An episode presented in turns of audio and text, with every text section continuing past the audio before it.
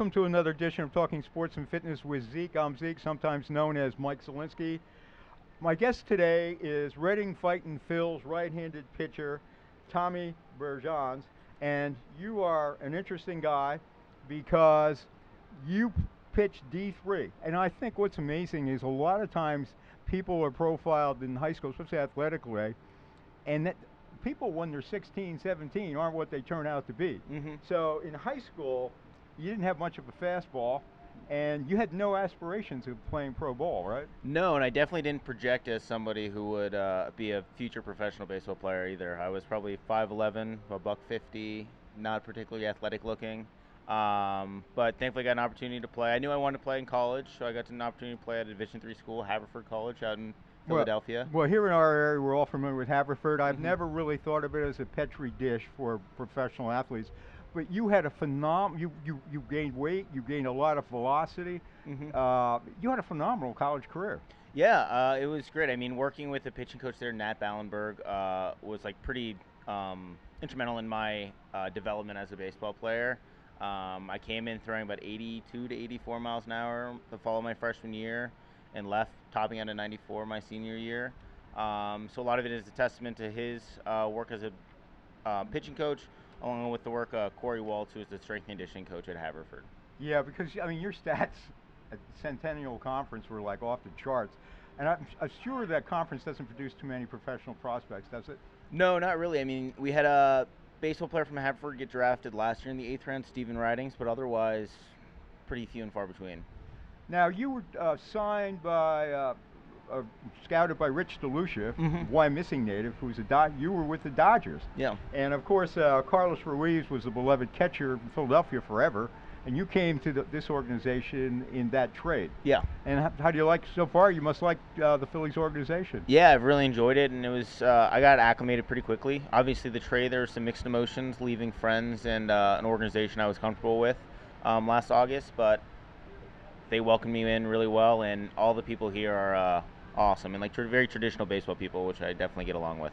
Now you had a delayed start to this season because I guess you had some tightness in your forearm and Mhm. elbow, so you were basically in extended spring training. Yeah, and So- rehabbing. So are you pretty much stretched out now? Yeah, um, basically right after my first start, I was ready to go. Um, I was basically took two weeks off, started building back up, and um, was healthy, ready to go about a month, month and a half in. But then they just wanted to work me up as a starter. Uh, that was like the added two week delay, basically. You know, I'm looking uh, as we tape this. You, uh, your stats are good. You know, uh, I guess you're, uh, well, you're one in three, but that's a little misleading. And you have a Mhm. decent ERA, just a tad over five. But I guess what intrigues people about you is not only is your velocity in the mid 90s now, you have a lot of movement on your pitches, don't you? Mm-hmm. What is a spike curve? A spike curve is basically if you were to have a traditional curveball. Uh, with your index finger, you spike a seam. That's what I do at least. And there Okay. are multiple ways to do it, but you spike a seam. Uh, I did. I had a coach who just taught me it when I was like 13 years old, um, and it stuck. But from what I've read about it, basically it adds. It's generally a little bit harder than a traditional curveball, and um, I think the flight of the pitch is a little bit different. You have less of like a pop up, yeah. uh, big many loopy guys curveball. use this? There are a handful of big leaguers for Yeah. sure. I think the traditional curveball is probably more popular, but it's definitely gained popularity in uh, um, like recently. Now, do you throw a slider too, or don't you have to? Because that's kind of similar, right? Um, no, generally just the spike curve uh, I'll throw, and I can just kind of vary the shape and speed. So early in the count, I'll go something slower and a little bit bigger, around 77, 78.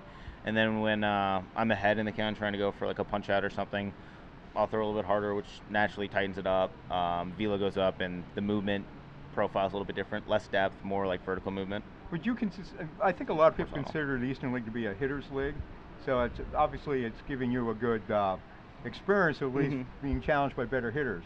Uh, for sure, definitely, and especially in this park, it's small and the wind blows out, so it is uh, This has been known hitters. as a, a great place for homers, and there's been a lot of homers hit here the last two years. A hundred percent. Although some of the guys are now in Lehigh Valley, so that's Mhm. kind of diminished a little bit. But uh, so, what uh, are you on track to where you? You know, obviously you were delayed a little bit by injury this year, but uh, what's your?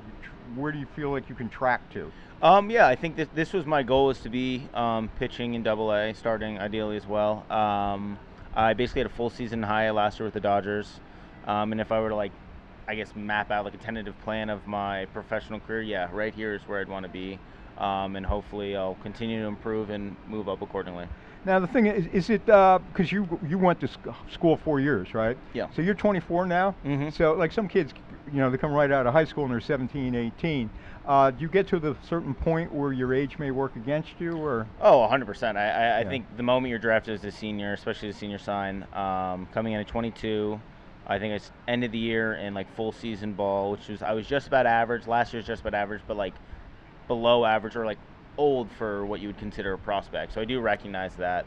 Um, so it is 100%. I guess that is against me, but at a certain point, I don't concern myself too much with it. As long as I play well and continue to develop, I'll hopefully give myself an opportunity. You, you know, as we tape right now, the uh, Dodgers on the major league level are having an incredible season. Yeah. I think that they've won 30 out of their last 34 games. Mhm. Uh, do you, you follow them at all, or? Oh yeah, I still Yeah. follow them. I mean, I grew up in Los Angeles, Manhattan Beach, California, so they were. Yeah, that you know what? I did notice that. That what a terrible place to grow up in, I know, right? right? Yeah. it's pretty terrible. No, it's pretty nice. Yeah. um, but so no, I grew up uh, a Dodger fan, so I still follow. I mean, they're still like my favorite team growing up. Yeah, yeah. Mhm. You, of course, you're now you're a diehard Phillies fan. Of course, yeah. And I mean, all I, when I got traded, like going to Haverford, a lot of my uh, closest friends are from the Northeast and They Philly. come up to hear, see you play. Yeah, so basically every home game I've had uh, like a nice little fan section, and all, a lot of my friends are um, from Haverford, are Phillies fans, so they were really excited when I got traded. Uh, I just want to ask you one more thing. When uh, your high school teammates who remember you back as that skinny kid with not a lot of velocity, uh, what when they see you now and they know what's going on with you, uh, they must. I what, what happened, man? I Yeah. definitely think there was a bit of surprise for Yeah. sure. Uh, I mean, I, I had uh, got an opportunity to play in some good summer league, so I think um, that uh, like it wasn't a complete and total surprise because of that. But yeah, for sure, I'm definitely bigger. And having seen some of my old coaches uh, recently, and um, after, especially after I got drafted, talking to them, I think there was a surprise that I got drafted, and especially surprised I got drafted as high as I did. All right. Well, thank you so much for joining us here in the People's Chronicles. You uh, have had a remarkable uh, rise in a few years and continued, and, and I hope you get your dream of being in the big leagues. Thank you very much, and thanks for having me on. All right. Thank you. Take Appreciate care. it. For now, this is Zeke saying goodbye. These community stories are made possible in part by BCTV, Susie Ray Design, Queen City Family Restaurant, Lamar Advertising, Heidelberg Family Restaurant, Reading Air, Lions and Hole, Peanut Bar, and Kutztown University.